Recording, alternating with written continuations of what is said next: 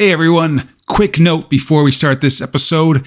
As I'm sure you know, I'm way behind on getting shows out. This is going to be an action packed back half of the week here on the Space Spinner feed.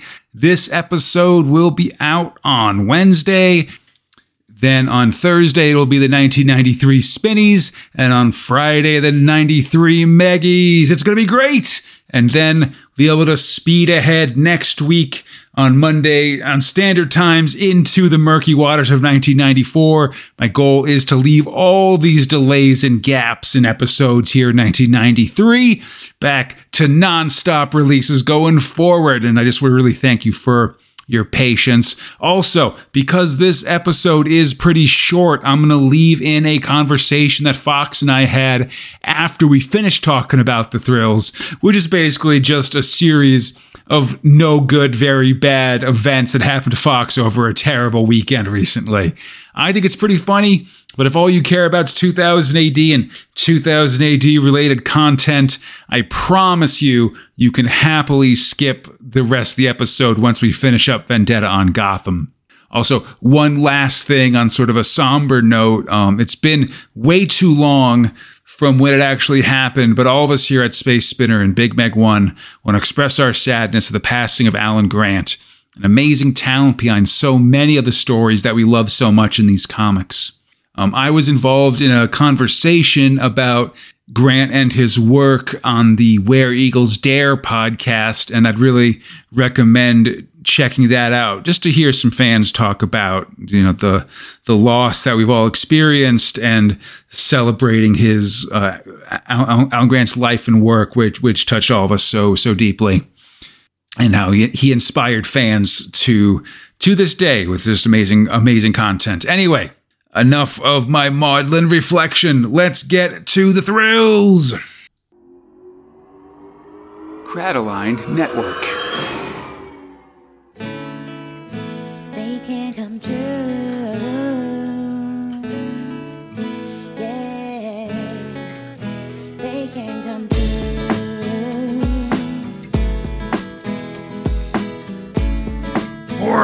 Rick Thoggerth. Let's.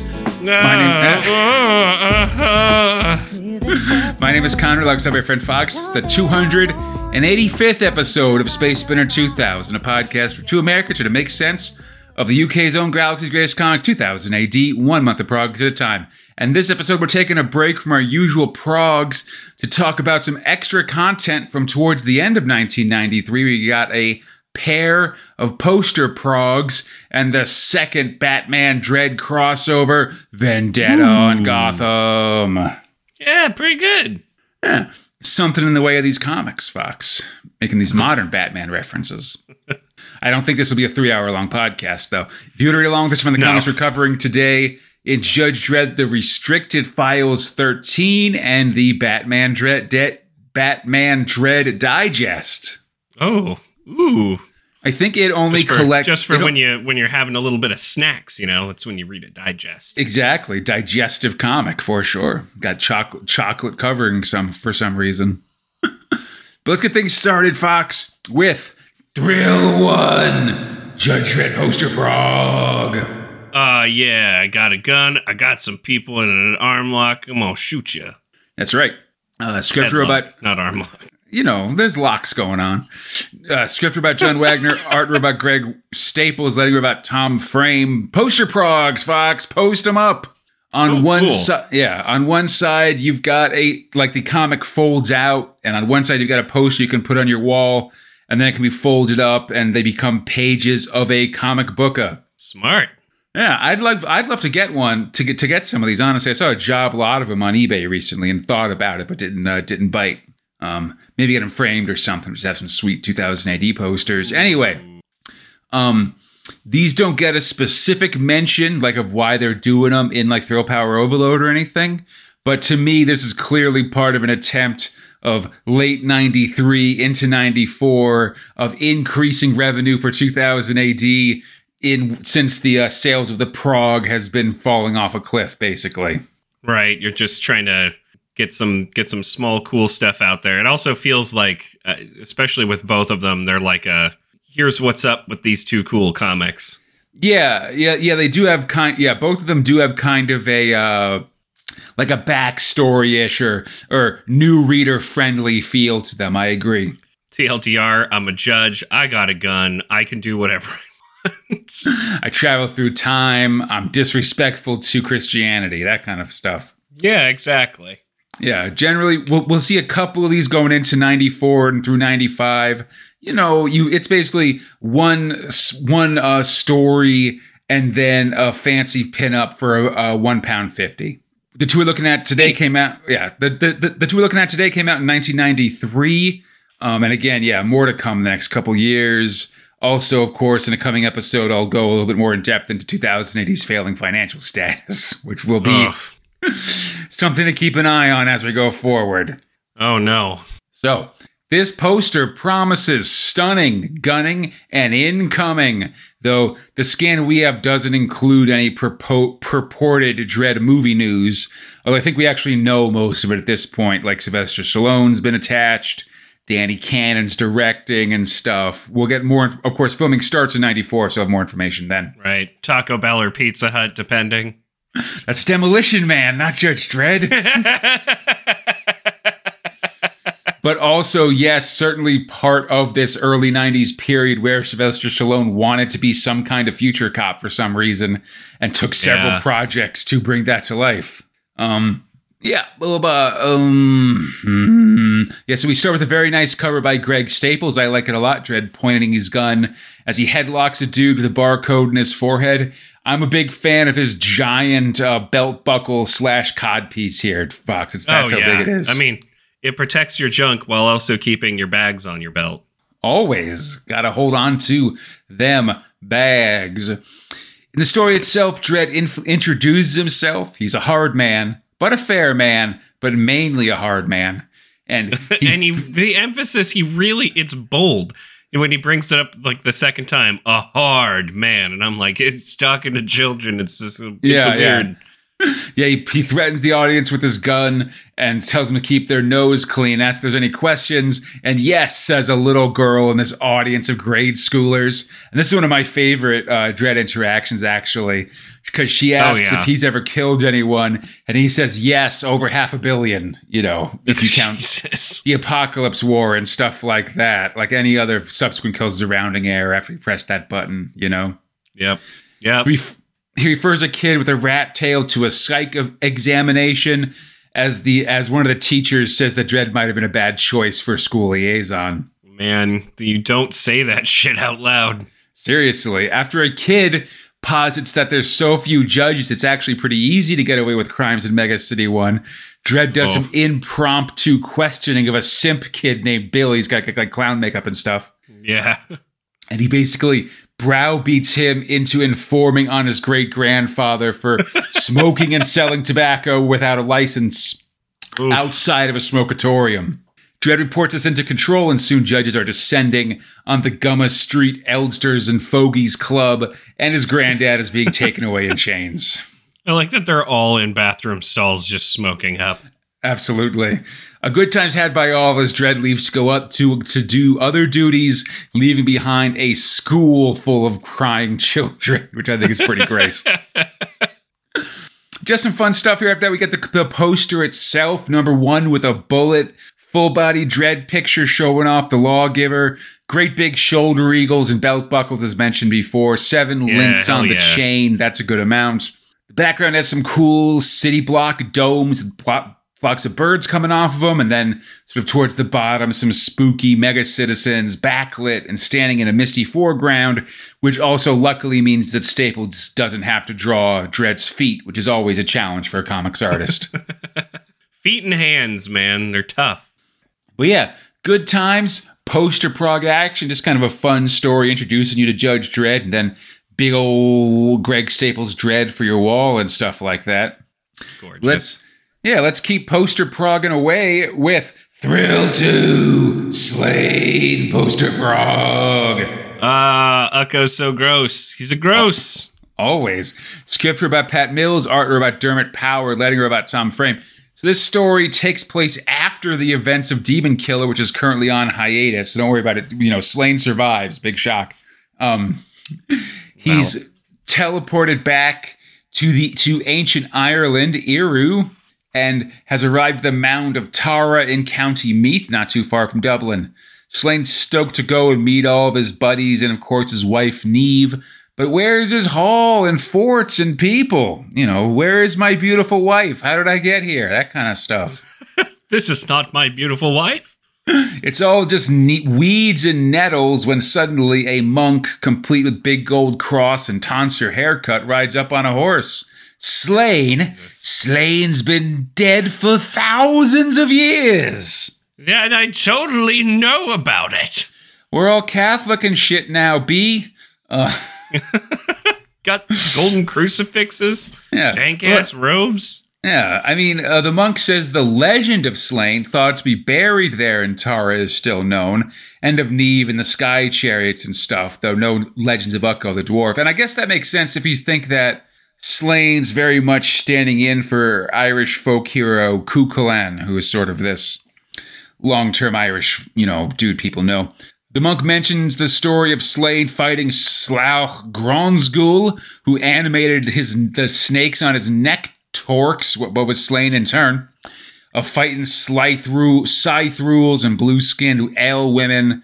The monk doubts Slaine ac- Slaine's identity, but the war- warrior proves it by doing his classic trick of lifting the monk's horse up into his air with just his thigh muscles. Which, I mean, you know, if you want to show off a power move, it's lifting a horse with your legs. Absolutely, thigh masters for days. I wanna, I wanna fight Slough Feg, but I'm dummy thick and my thighs keep slapping together. Fox. the monk believes Slaine, but begs him to renounce the Earth Goddess and join Christianity, or be doomed to hell. Ah, HE double hockey sticks. I don't Oh, even know no. about it. Yeah. Ukko converts immediately, of course, eyeing the priest's golden cross. Slaine has some objections to Christianity based on abuses he has definitely not actually seen, but Yeah. are in fact actual, um, you know, criticisms of the of the medieval Catholic Church. You know, indulgences, hypocrisy, etc. Mm.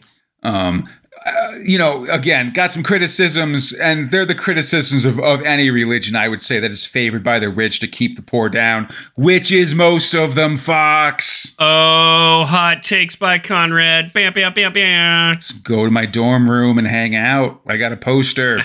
the monk damns Slaine forever, but Slaine isn't worried. He and Ukko return to the mound to be sent elsewhere for more pagan based slaughter. It seems Slaine has also read the works of Thomas Wolfe because he's learned he can't go home again. All right. And Okay. of course, we got to assume that each leap in the service of the Earth Goddess could be the leap home. Oh my god, it is sliders. Do do do do do do do do do do do do do do do. That's Quantum Leap, buddy. I know, but I always like a sliders Fuck you. reference. if I can Sliders too. No, no, you're right. Absolutely. Had some wine, folks. The prog ends with a very cool picture of Slaine Warrior Beyond Time by Dermot Power and a Slaine series index with credits and info for all the previous Slaine stories as well they as well as well as where they've been reprinted. And the poster itself is by Dermot Power, Slaine in a red cloak, leaping into battle. Yeah, open mouth with the big axe in one hand and a sword in, a, and a sword in another, with images of goddesses and Drunes at the bottom of the page. And I think maybe a, a ghostly Niamh and Cain walking off into the sunset. That's their kid. But yeah, good times. Poster Prog. Yeah. Awesome. maybe there was we we talked about a Dan Dare poster prog way back in the day, like in '77 Oh. or something like that. I but- vaguely remember that as something was- that could have happened. I, th- I believe we talked about it at the same time as when we talked about the first 2000 AD annual or something like that Oh my god, many years ago, Fox in the before times. But um, long, long ago. Um, but we'll get maybe I think like seven more of these. I want to say a couple, a bunch more, just a you know a couple more dreads, and then ones for just various 2000 AD guys. I'm pretty sure there's Astronium Dogs one, like the Gronk, and a Rogue Trooper one, and stuff like that. We'll see. Okay, neat. Yeah, good times. And then speaking of exciting adventures with friends, Fox. Time friends, or I guess like uh, Yeah, reality dimension friends. reality friends. you know, the big apparently. Listen, I've seen Doctor Strange this year. I've seen uh, Everything Everywhere All at Once. I've seen several Oh, other yeah. movies. I was recently on an episode of uh, the Mega City Book Club where Eamon and I talked about uh, this year's superhero films and stuff. Very fun. And continuing with both um, Batman and uh, multiverses, let's talk robot our final big old thrill Thrill 3 Vendetta in Gotham. Oh yeah, love this opening like shot, dude. It's good. Absolutely, yes. So, script about John Wagner and Alan Grant, art robot Cam Kennedy, with cover by Mike Mignola, color robot Digital Chameleon, lettering robot Ken Bruzenak.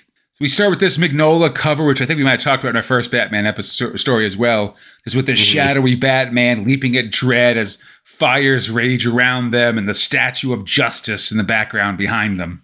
So great. So evocative. Totally.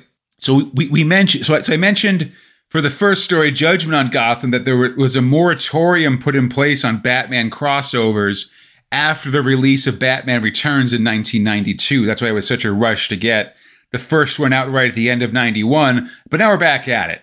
Uh, there was a planned crossover with Batman with Slaine artist Glenn Fabry doing the art, but it is apparently way behind schedule. I mean, we literally won't actually see that completed work until 1998. So goddamn. Cam Kennedy's here to step in and um, provide some interim Batman action. Um, Five years from now. Seriously, yeah, in my in, in the point where I haven't read stuff yet, you know. Um, Ooh, the mystery zone. Absolutely. And Kennedy's working on this one, presumably in between uh, Star Wars Comics Dark Empire Part 1 and uh, 2, that sort of two six issue uh, series. We get a few page of credits at the start of the comic, just including kayfabe breaking credits for Richard Burton as editor for 2000 AD. Boo, respect our storytelling Oh, traditions. Come on, guys.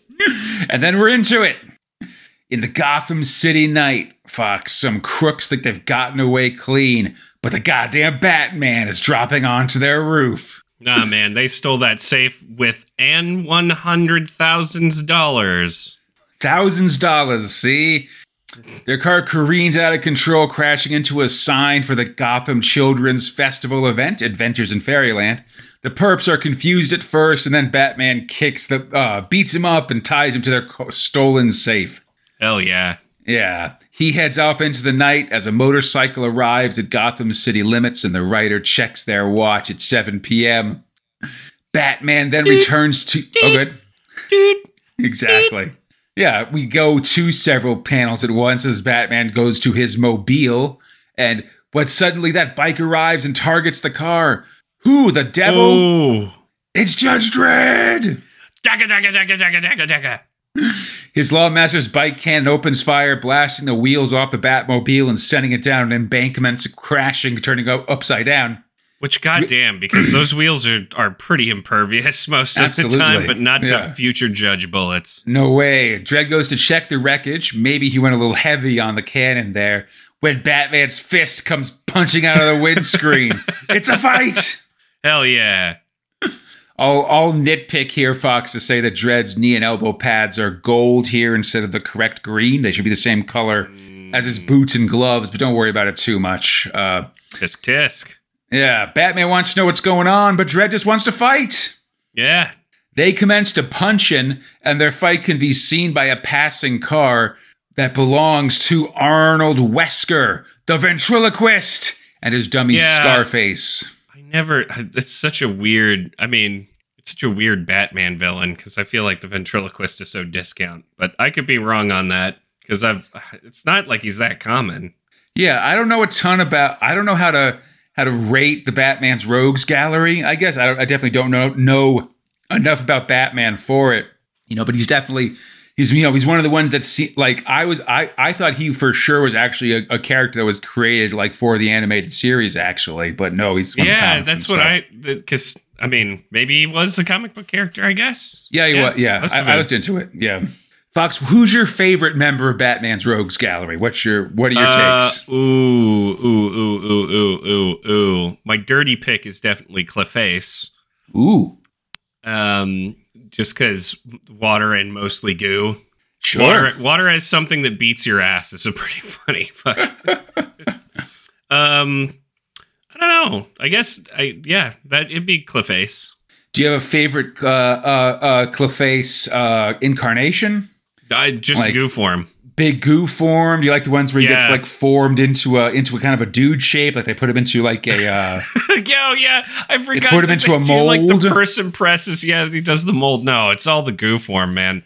Because that's that's when he's at his most like I'm gonna goo you. I, That's oh, ultra God, I forgot. I forgot the whole thing where they would just press him into like fucking different shapes of shit. yeah. No, they make him like like he's like he's a Play-Doh guy. They got a got a factory Yeah. for him. Put him make him into into like a star shaped spaghetti or something if they want to. Oh my god, can you imagine? He's just a bunch of little snakes.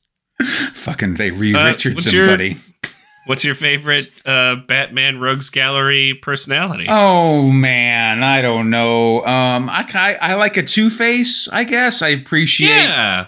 the tragic nature. You know. Um, Well, and and the elaborate two-faced based schemes. I appreciate his commitment to the brand. You know, he's got to buy two suits and sew them together. That's crazy. Um, I will also, you know, listen, and, and I'll go for Joker. Like that. That's sort yeah, obviously the classic choice, but sometimes oh yeah, I mean, it's hard to go wrong with the classics. You know. yeah. Not a big fan of the Riddle Riddleman, but Mm.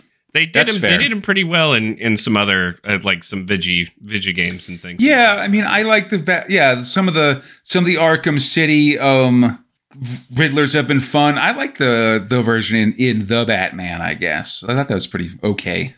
I haven't seen the Batman. It's fine. Three hours long Okay. though. You gotta you, you gotta oh plan ahead. boy. Oh god. It's got to be an intermission at that point. Sorta, yeah. It's got a Colin Farrell as of the as of the Penguin. Good times. Oh yeah, I remember. I remember watching a thing about him doing that. Um, yeah. Okay. Zoe Saldana, I want to say is Catwoman. Nothing wrong with that. Oh, good choice. Jeremy Wright as uh, Gu- as Gordon, all that kind of stuff. Anyway, Nice. These are all Wright, good castings. something like that. Some guy might cut that out too because I got the name wrong. Some human. exactly. All right. So, But anyway, who's gonna play the pivotal fucking ventriloquist? Seriously. I'll do it. Whatever. Um, don't worry about about those guys fighting. They says the ventriloquist slash Scarface. Um, they got to stick to their plans. And here's where we notice that Scarface has a distinctive speech impediment where he pronounces B's as G's. So just keep an eye out for that one as as, as we go forward. Yeah, they have to lay in the yucks when that shit goes in. Make it clear. Um. Anyway, back at the fight, Dredd explains that he and Batman have some unfinished business, and he doesn't like unfinished business or vigilantes for that matter. And Dredd explains that he's not here to make an arrest because Batman's small potatoes. Instead, we see him ditching all of his gear and weapons, 'cause he- Including the boot knife. including the boot knife, because he wants to fight Batman mano a mano, no weapons and nothing. I don't need no knife. I don't need no gun. I'm just gonna kick your ass with these dukes. Let off some steam. Yeah. Batman wants no part of it, but tough shit, this is happening. The two of them fight their way onto a playground where Batman gets, or sorry, where Dredd gets Batman in the junk with a seesaw Yeah, and then he hits him right in into the the, fist of death. he totally slams on that seesaw and gets him right in the bat dick and then gives him the old gaze into the fist of Dredd, just the punch to the Yeah, nose. but Jome. At the James Garrison block, we see the opening of Adventure in Fairyland and under heavy guard at the request, and it's all under heavy guard at the request of a Senator Lowry, who we learn has been ducking the ventriloquist's extortion attempts. The bad guys' plan involves putting Scarface into kind of a dress kind of costume, and then one of the goons stealing a girl's dolly. That's low. and then he they give the girl the Scarface dressed up like a baby doll to Uh, tide her over and get close into the action or something like that. all of this plan hinges solely on them being able to get this child to take this doll. End of the venture end of the the doll itself keeping it together when there's you know when there's danger all about, which is Yeah, tough for a doll. Anyway, it works though. The ventriloquist loans the the girl um, Scarface, and then the girl and her mother hurry into the theater. Back at the fight at the playground, Batman's had enough. He hits Dredd in the face with a swing, which I think is good environmental fight mechanics, honestly. Yeah, man. And then jumps around the environment to confuse Dredd. Bats is starting to enjoy himself, but then Dredd dodges a jump kick, and Batman goes flying through a wire fence right into the face of an oncoming train. Which the people who built an a like a train track and then put above that train track a child's playground. It seems like some kid's gonna jump off the swings and go through that fence. Also, is what I'm saying. Chain Yeah, link. exactly. Come on. At the theater, some jerk kids are telling the story of Jack and the Beanstalk, and the goons are getting impatient. So the ventriloquist radios through Scarface to ask when he and the girl are going on stage, and there's still two performances to go. And Come when on, bud. Scarface suggests they rush the stage right away, the girl spanks the dummy which will have important plot implications. Uh, Batman catches some wires and lands safely on top of the train, but apparently, according to Dredd, it's too soon, so he calls his bike and then gives chase. He jumps onto the train himself, barely landing on the back, and then the two heroes meet to fight awesomely on the back of the train cars. Train fight. Love a train fight, buddy. Best top five places to fight, if I'm being honest. I know, right? It's windy up here. What? They don't seem to have that problem though, as they trade barbs with each other.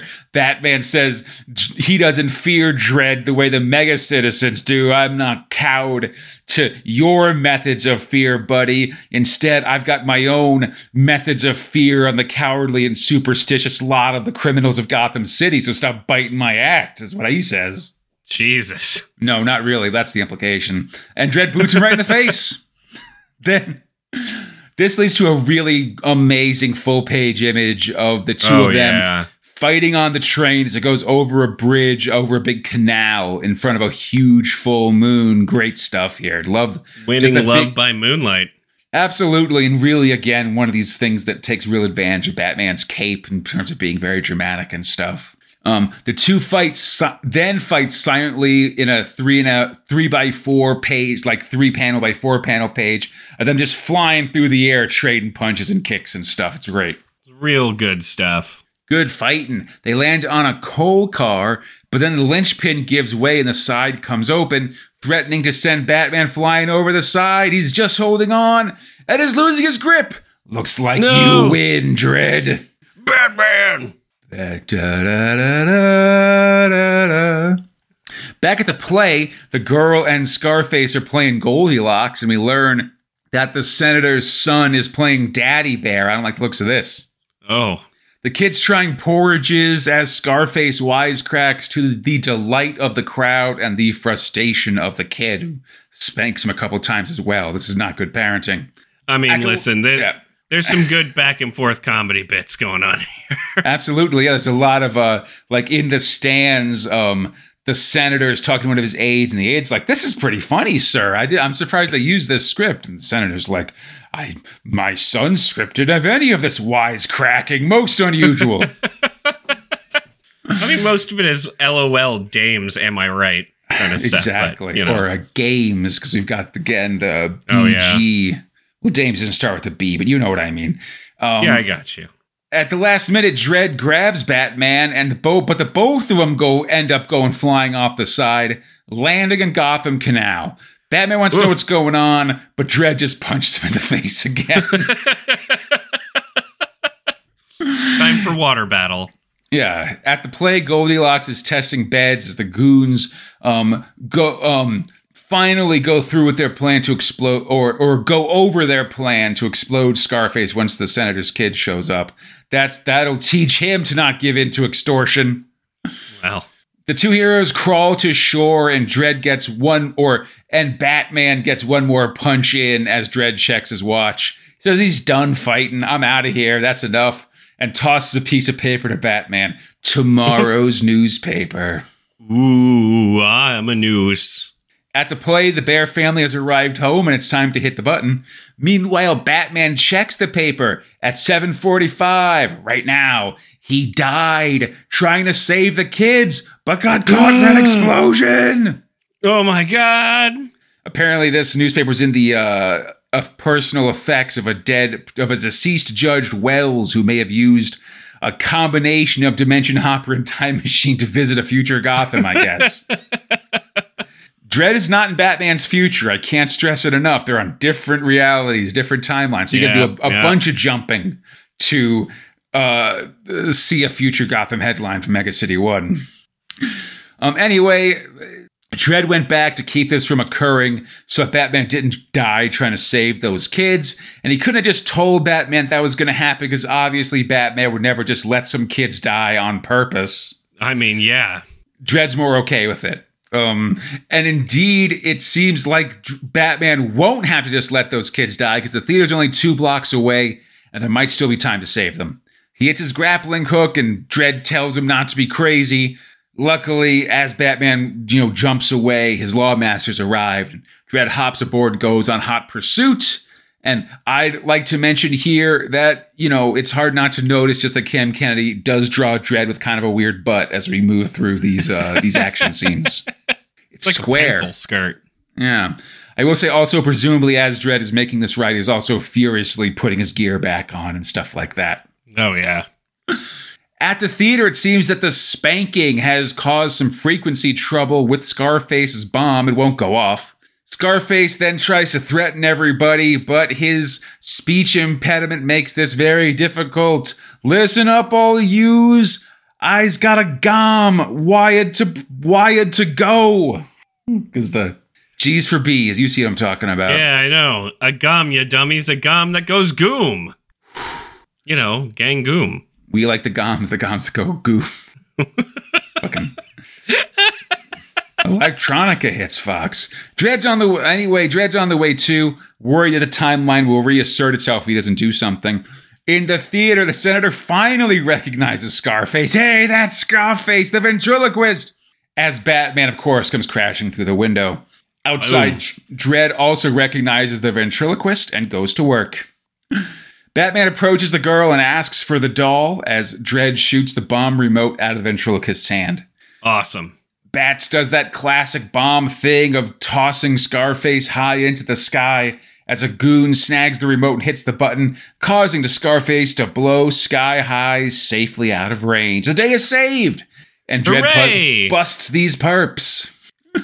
The parents get their kids as Batman goes to meet Dredd, and the goons are taken in by the local cops.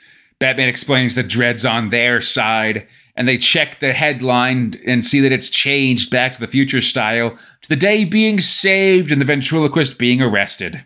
Batman has one last question for Dredd, though. Like, why would you want to keep me from being killed? You hate me a lot. Like, you, you know, Yeah. you decide to save me by punching me in the face, you know? it's a real thank you, by the way. Dredd says that, listen, he wouldn't have saved Batman. Screw you, Vigilante. But someone inside Division said that they'd need Batman one day because there's a big disaster coming, and he and Batman will end up being in the thick of it to save the day for it. So hold tight, they'll meet again. Dredd warps home as Dredd, as a Batman says he'll be waiting with bated breath, and then returns to the skyline of Gotham. The end. Cool. And uh, stay tuned for Judgment on Gotham 3, Die Laughing, which says it'll be out next year, but like I said, it won't be out till 1998. Man, that's so crazy. That's fucking insanity. Totally. I there will be another Batman adventure before then, though, in 1995. So stay tuned for that one. That's that was that was lovely. Yeah, lovely jaunt. There we go. Just a quick, you know, fun little adventure. I mean, the whole bat, the whole story is basically just one big running fight and then some crime fighting at the end. But I think that's fun. You know. Yeah, it was a I, it was a very like action packed story. I loved it. The A B plot, I mean, being the same plot basically, but you know, I like that they come they came back together. It all it all fit nicely. Yeah, definitely. Just a lot of uh, Batman punching, you know, you know, Batman and Dredd punching each other in scenic situations. Like we said, love a good fight on the train, of course. That's always good. Oh, Man, And just it's my that's the top part of this whole thing was train fight. Totally, yeah. And so, but that I guess takes us to the end of this episode. You know, sort of obviously. I mean, the the Batman the the Batman comics like fifty pages, which is maybe a quarter of, of our of our current Oh, yeah. um, reading. It's it's more like a big prog than anything else. So even with the Mhm. poster prog's not a ton of stuff. I guess I don't really want if I want to say. Want to No, I ask wouldn't wanna what the do- thrills are, just because it's hard to part them out here. Well, I wouldn't I wouldn't put anything on the bottom. You'd have to fight me. Yeah, no, I mean, I think the bat, b- both Dredd stories were fun, and the Slaine story was fun as well. Yeah. Um, Yeah, oh, and I'll definitely say, you know, the Batman, the Dredd Batman Digest has the first Batman story by Simon Bisley, and then this one as well, and it's definitely worth a look. Like these are fun. Just yeah, again, like Little gems. yeah, just a little thing and a chance just to see Dredd with some with a more with, with another familiar character and just how they sort of you know how they cross over and stuff and just sort of have some fights, which is fun. I agree. Yeah, good times. Live it up. And with that, there's nothing more to say. Then I hope you enjoyed this show. As always, you can find Space Spinner 2000 on iTunes, Stitch, the Google Play Store, Spotify, or our podcast site at spacespinner2000.com. Feel free to contact us at spacespinner2000 at gmail.com, the 2080 forums, or our Facebook, Instagram, Twitter pages. On Twitter, we're at Space Spinner 2K. If anything else, oh, look up Space Spinner 2000, and we should be there. And drop us a rating or review wherever it is you're listening. Helps us out. Show is brought to you by Steve Green, Robert Hardingham, and your friends, the 2080 Forums. If you'd like to join them and help support the show, we'd appreciate it. Check out our Patreon at patreon.com slash Cradaline. That's our podcast network, and there you can support the show and get advanced episodes. And then come back next time as the 1993 award seasons begin. Oh yes. We're Special putting- suits. Yeah, They're zoot our- suits because it's 93. That's right. Yeah, this uh, swing revival on the horizon. Certainly, our stunning sapphire tuxedos, as well as the ruby red tuxedos of Big Meg One, as we talk about our favorite thrills from the past year, and we want to hear from you as well.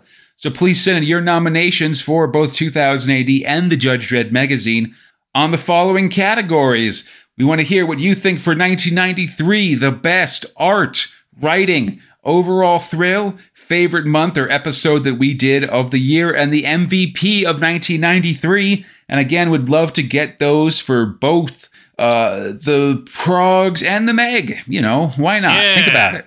It will be fun, and we'll get we'll figure out ours as well, and just sort of you know talk about it, talk about it, as I like to say. Got to go spelunking in the mind mines. Oh man, I mean 1990. We spent a lot of time on 1993, mostly due to my own laziness, Fox. So Oh, and, think and mine. Got to spend some time bringing these, you know, refreshing ourselves on these stories so we can judge them appropriately, lest we be judged. And until then, I'm Connor Ace Fox, and we are Space Spinner 2000. Splundig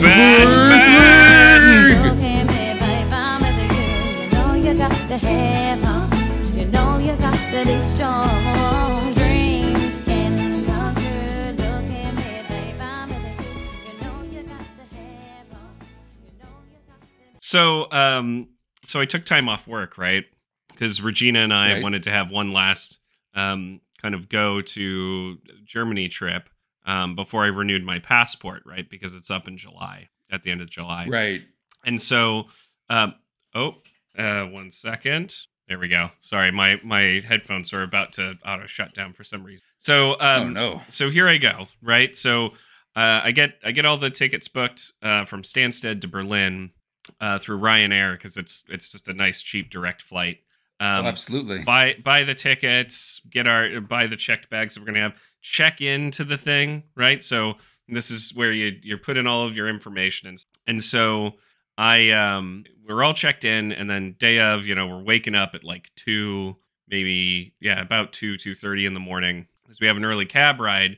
We're like, hey, it's summer. We we you know, there's probably gonna be a lot of people. So we Sure. uh, we arrive there, I wanna say a bit before four o'clock, um, with our cab and um it's a fucking nightmare like the whole place is just chock full of fucking people and specifically for the ryan airline they had some cords where people would walk around, but you can't even see those because there's like a mass of like hundreds of people standing in front of it. And like no my one organizing the line or anything like that. And I'm like, oh my God. So I make double certain looking at the board where we have to go and you know reg and i finally we, we get into this um we get into the uh into the crowd and just you know you kind of have to muscle your way through and like whatever because everyone's just trying to condense into this one area.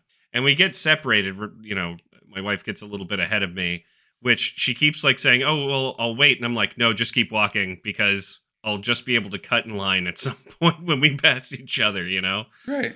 um, so that takes us roughly an hour to get to just the check-in piece, right? And Mhm. so, you know, it's not unusual. I have to get my my ticket printed there, and so I give I give them all of our stuff. Reg, uh, like apparently her ticket is just fine, whereas whereas mine has to get printed, right? So we check our bags. I get my ticket, and uh, we head to the security line. Which by the time we're out Uh-huh. of the line for um, uh, Ryanair, the whole place is thinned out. Like it's it's much less people. So Oh, that weird. means that uh, all of the people who were there are now in the fucking security line. Oh, right? now they're all. Oh, of course. so uh the so we get to the security line and surprise surprise even though there's signs and plastic bags fucking everywhere saying hey guys you're gonna have all of these loose goos and balms and shampoos they need to be in a ziploc bag they need to be in a ziploc bag and um i swear to christ the thing that held up that line the most was people needing to like they they open because anytime you bring in a, a bag that, or suitcase that you're bringing on board to stow in the overhead compartment yeah. they want you to open up and show them if you have any goos and things like that. Oh man. And, like uh, even so if many- they don't scan it on the metal detector or anything, you got to open up your bag and show. it yeah, no, they're like, listen, That's- show that's us your awful. goo. Well, so and and this is the thing is we only had the checked bags, right? So we were I just had a backpack and she just had a purse because like as much as I know that cabin bags can be expensive, like that this is the one bag that always trips up like everybody. Like they always get scanned or some shit happens. Now, mind you, it's not always. Before the pandemic, it was, it was slightly easier, but uh, because we just travel in a pair, we usually just have some checked bags because we bring gifts and we want some extra Oh yeah. so um so this it takes us roughly, you know, an hour to get through this fucking security line. And as we as we go up there, right, we we get in fine and then I uh, you get past the metal detectors and there's a shitload of people waiting. I'm like, "Oh, well what the fuck's going on now?" And you can see like all of the stuff being scanned, it goes into one of two slots. One slot is, "Hey, pick this up immediately. You can, you know, you can grab your shit." The other one which is completely backed up, is we're going to search your bags. And that is every bag that you would put in the overhead compartment. And so all Reg and I are thinking are, please fucking God, do not put us at the back of this line just because I have a backpack and shit. Luckily, Mhm. um, that's not the case. Our stuff comes out. I'm like, thank God. So we put on all of our shit and we start walking through um the you know the the promenade area right where they're trying to sell you shit before you get to the plane and course, this the duty free and so yeah the forth. duty the duty free section is fucking forever before you like it's just so it's like a 15 minute walk to get through this fucking thing it's probably not that It's good. much I but fucking it's a hate lot duty, buddy. I hate it No, so it's- much. well and you and there's It's no other way to go tax the record. exactly and so and and there's you have to go through this entire duty free area in order to get to the food court now we haven't eaten and my wife is like listen i want even though it's early in the morning we're traveling i want a wine and i want some i'm like no problem and so she checks a couple of the shops because i well i'm getting ahead of myself so we get to the finally to the fucking end of duty free and we're at a food court and I'm looking around and there's one place that's basically sit down. This is you can or- also order some drinks,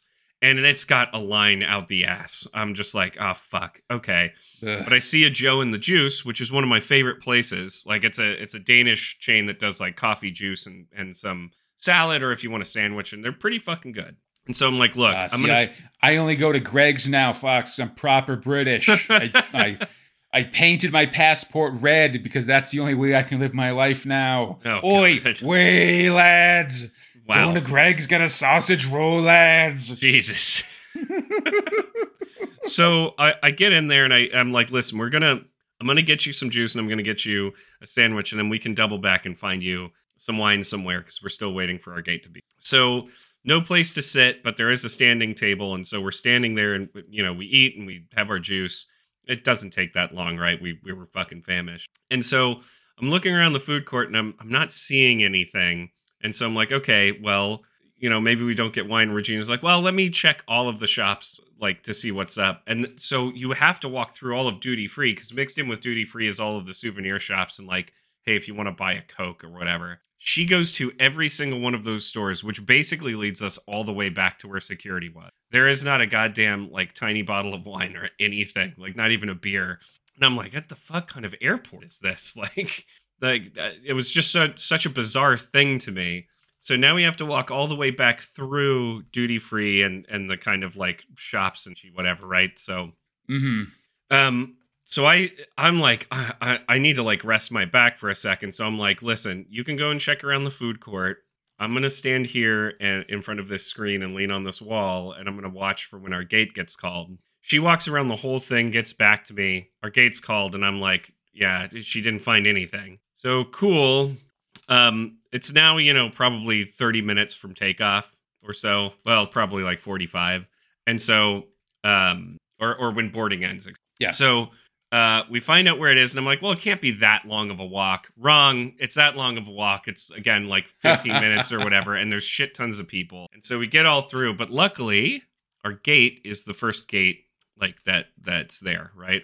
So we queue up in line, and they come up to us and they're like, hey, listen, for the flight, you're going to need to wear masks. And we have masks. We were kind of prepared for this contingency, but it, it's just going to be uncomfortable for like the time that we're in the air. So Oh, we put sure. on our masks, and when we get to the the counter, and I give him my passport, and I give him my ticket, and he looks at it, and then he's about to scan me in, and then he looks at my passport again and looks at me, closes his line, goes and gets his manager, Oh God. and they start talking. Oh, they're like, and they're like, "Hey, listen, your passport is under three months from when it expires," and I'm like, "Yes, I know." Yeah. So there's an expiration date there. I get it. Um, they're like, "Well, you can't board the plane." what? And so I I like I I first I asked just the basic questions, right? I'm not going to get upset even though in my mind I'm roiling with rage. And I'm like, "Okay, well, you know, this is the last flight that I was going to take before this thing gets done. I'm coming back next week on a Tuesday. Like is yeah, there really no way a return ticket, and Yeah, like, exactly. It's not and I expired paid, yet. And I paid through it through Ryanair, which you like you guys can check all of this and they're like, "Yeah, it's just it's the policy. We don't want you to get like stuck in a no man's land somewhere else and whatever." And I'm like, I, it was such a bizarre thing to me because like, why three months? Why not a year? For God's sake, at that's it's like a, an entire quarter. yeah. So totally. so okay, I I have come to accept this. My wife is very upset, which I I get. Um, and so I like in my mind, I'm like, okay, listen, I'm not going on this flight. So what are the things that need to happen? I need to make sure my wife gets on this flight, and I need to make sure that the bag that I checked in will arrive with her because I, you know, we both had two bags. I don't know which one has my stuff in it and is is partially Yeah. empty for stuff, and the other bag would have all of her clothes plus the gifts that we're bringing for our family. And um, so, so I, I asked the lady, I'm like, hey, listen, so can can we just make sure that the bag that I checked goes with my wife, who I'm traveling with, who I made, you know, I made the reservations in Ryanair. And they're like, oh, yes, of course, it's the it's under the same booking uh, reference number, right? And I said, well, no, because sh- I'm returning Tuesday, she's returning Friday, but we're married. Like, we, I can show you our passports and everything. And she looks at me and she's like, yeah, I don't think that that's going to happen, but we're going to ask the traffic controller once all of the bags are loaded um, if that's okay, if we can get permission. For- and at, at this Mhm. point in time, my brain is like, so two people who booked together but don't have the same code, like reservation code. It, even though it's it was booked under my account at Ryanair, they know it's me. They know it's her. They they oh, and by the way, at this point she had said, "I don't even know how you got through. Like you shouldn't have even been able to check in." So not only was I able to check in prior to to ever arriving to the flight, the person at the check-in counter didn't stop me either. Yeah. so no, you. uh It's white papers, please. Is not just a game. You know, it's, Yeah, it's a life. You can I, make it through. Well, and that's the thing. It's their job is to look at my papers. God damn it. So so we wait, and you know, now our our worry, right, and and my wife's frustration here. It's like I don't, we don't remember which bags we checked. It it was fucking four in the morning at that point, right? It's Sure. now nearly eight o'clock, and so we um we wait, and they come back to us, and they're like, "Yeah, your that bag is going home with you, right? You're not gonna, she's not gonna be able to take that bag." And I'm like, "Jesus Christ, okay, you need to get on the flight." You know, hey, give me the keys so that I can get back in the house. All this other stuff, right? Um, and she's like, you, you'll be able to pick up your bag in baggage claim, and then walks away. And then suddenly, you know, everybody's boarding the plane and stuff. And I think to my, and, and you know, everyone's leaving. And then I think, well, how the fuck do I get to baggage claim from Right. departures? And so I look, and there is a glass partition, a glass wall, where other people from other flights are going into the airport, which makes sense that they wouldn't want me to go through that or or get through there so that I- Yeah. wouldn't be able to get to the tarmac. So I'm like, okay, how would this work in a place like San Francisco, right? If I were to go to SFO, I would be able to go through security through some exit line um, and be yeah, able I mean, to go well, and then be, be able to go to, to baggage claim, right? Yeah, because I mean, because usually you just don't when you're on your way in, you just don't see the arrows pointed towards bag. You know, it's the same hallways both directions, but you don't see the si- the signs to baggage pickup on your way in because they're only pointed when you're on your way out. That's when the only time you see them. So yeah, exactly. So I now have to go against the crowd that is coming to departures to go all the way back to that food court, which is you know at this stage, if it if it's 50, now taunting you. yeah, if it's and this is again, it's a 15 20 minute walk. Okay, I get back there and I'm looking around for any demarcations of like here's where an exit is or here's where whatever, right?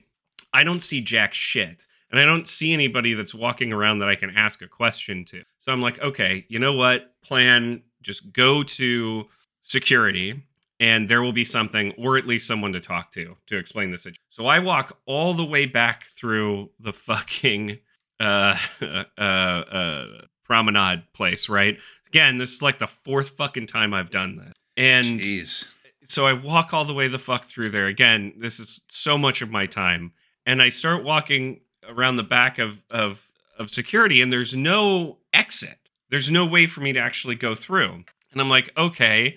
I and then a person that that's like manning security kind of comes around the corner is in the main hallway and I'm like, "Oh, hey, okay. Hey, listen, I explain my my fucked up situation." They're like, "Okay, hey, listen. You you know that this one store, whatever it was, was like super dry or something, which by the way is all the way back through duty free and the promenade or whatever. Oh my right? god. like at the very end of it. He's like, You're gonna go there, there's gonna be some double doors. You go in there and someone will be able to sort you out and and you'll be able to get to baggage claim from Okay. So I walk back Wow. all the way through and I go through the double doors. I, I'm like sweating. I'm tired. I've got, you know, a backpack and I'm hold, clutching my shit. And um, I see all of these people like in this hallway and around me. All of them have badges that say we work for the fucking airport. And I'm a guy walking into this area without one. No one talks to me. No one stops Oh, me. no. No. one stops. You're gonna me. get a no, no one made it alive, buddy. no this, one- this is some British shit right no here. No one stops me. No one fucking like whatever. So I'm like walking around the area for a little bit, trying to figure out where to go. And then I, I finally I see this woman who's sitting down at this desk. There's just a shitload of phones in front of her, and I'm like, this woman runs the airport. This is the woman I need to fucking talk to. right? So she's on the phone when I arrive and she shows me her finger, like, hey, one second. She finishes her call, and then I start explaining the situation. Then she has another call. I wait, and then she's like, okay, continue. I, I finish up my thing. And um, by the time that that happens, I don't know how she signaled for it. Some guy comes around, and I'm thinking, fuck, like he's to ask for something now. And she directs him to this little machine she's like you're i'm going to show you how to how this really weird thing that sometimes happens how you fix this problem and so she, she's using it as a teachable situation to some dude. And she's like she basically it was making my ticket invalid so i couldn't get back into the airport. And then she's like you Ah. got to walk him through here through these double doors and into baggage claim. And i'm like oh fucking thank you. And i say thank you to this guy like love it. Get through those double doors. And he's like all right see you later. And i'm like wait like he just leaves. And i'm like where the fuck do i get my luggage? So uh walked around there for a whole bunch until I see a sign that's like, hey, it's Ryanair baggage claim. Ask us questions or whatever. I go back to there and there's a woman there and I tell her my story again. And I'm like, where do I pick up my bags? She points to a carousel. It's right next to them. And she's like, but I don't know when your bag's going to show up because my bag's not on there. And so I'm like, okay. So I sit down and my wife by this point has messaged me saying like, I saw your the bag with your stuff get loaded plane. Oh no. So my Oh wife, gosh. my wife doesn't have clothes when she lands, so she had to go and buy them, obviously. And so I'm like, that's fucking so great. This is all so great. So I go and sit down, and 45 minutes pass, and then my bag shows up. And so um, I grab it. I, I get out of the airport, and I'm like, I'm gonna find the nearest taxi stand. I'm gonna grab a fucking taxi. Here's the thing about Stansted that I learned very quickly: there is no taxi stand. There is you get outside and there's like a taxi embankment, but it's like no taxis are going to be here, so give this number a call. And I'm like, well, fuck that. I'm not like that's just not efficient enough for me. Yeah. So I'm like, I'm gonna order an Uber, but Uber says I have to go underneath the airport, walk down like this hallway towards where the buses are, turn left, go to this part of the parking lot. That's where they can pick me up. So I get there and I, you know, I I start ordering an Uber, and five people cancel on me. This is from Stansted to fucking Cambridge. Oh my which- God. Which, is good money. I'm just gonna point out that's like it's a nice bag. yeah. Um. Finally, I get a guy. That's like an hour drive or something. Yeah, like that, exactly. think. I, I, load up my shit in his car. I pass out until I get there.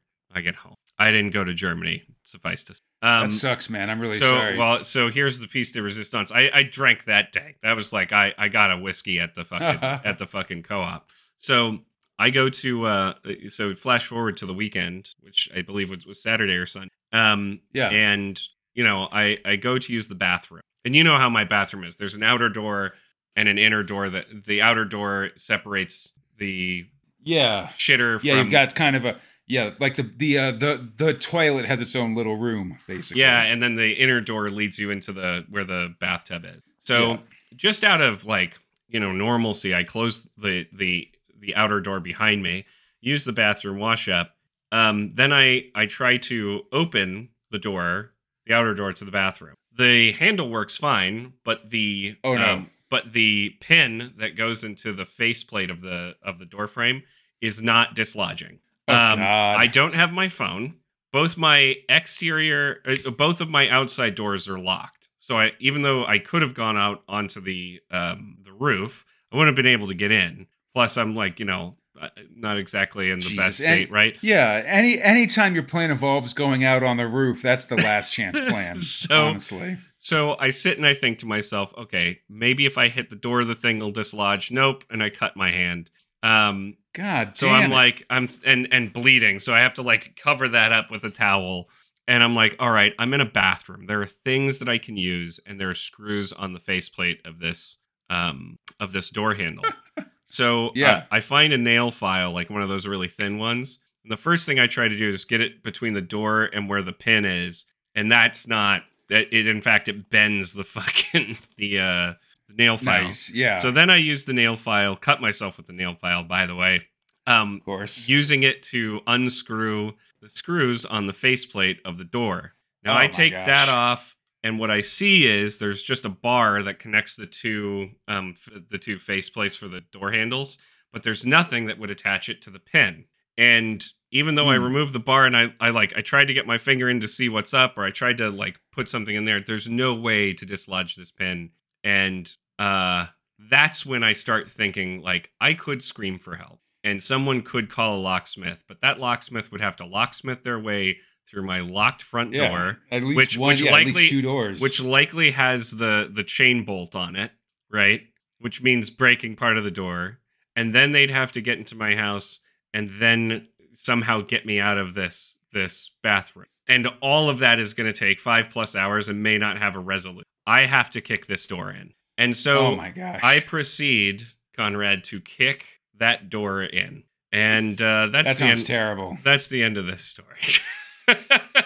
Jesus. that's that's I I stayed. I I took my full time off. I didn't come back till Wednesday. I was done so. fair enough, man. Should have come over here. I come to the Eel Festival. Oh, I was. Oh no, this was this was. Um. But that was the week. That was the week before that. I know. yeah, exactly. I was just I was so upset, so fucking upset I because my wife wasn't home and Oh. I didn't have a phone. Yeah. Did I? T- did- oh, I mean, a, a similar thing almost happened to me, but luckily I got through due to laziness. Where um in it like Thanksgiving 2020, I I took a flight and my uh my ID was was expired. But I just made they I just went through. They didn't even like talk. They, they didn't even like talk to me about it. Oh Just my God. "You're way out of date. Like a year old. It was great. That's, Jesus Christ! I mean, good on you. You made the flight. Listen, I was very nervous. I'll tell you that much. then I had to brave the pandemic DMV, which is really um, Not a great. terrifying prospect. Yeah, yeah. Like Ugh. pre-vaccine pandemic DM. Oh uh, fuck DMV, that! Every kind, you know? everybody's an enemy at that point. absolutely, yeah. No, no friends, only foes. just So- like my, just like my everyday life. So that that is my uh that's my that's my story. Fantastic. I'm, some, I'm gonna go have some dinner. hopefully yeah, got it off your chest and added some meat onto the uh onto the stew of this here podcast, buddy. Thanks Hey, so much. I figured I figured it's good content. Yeah, pretty good. Listen, people want to know these slice of life things, I think. Why not? Fuck it. Yeah, too real tough stuff. But yeah, so let's uh yeah.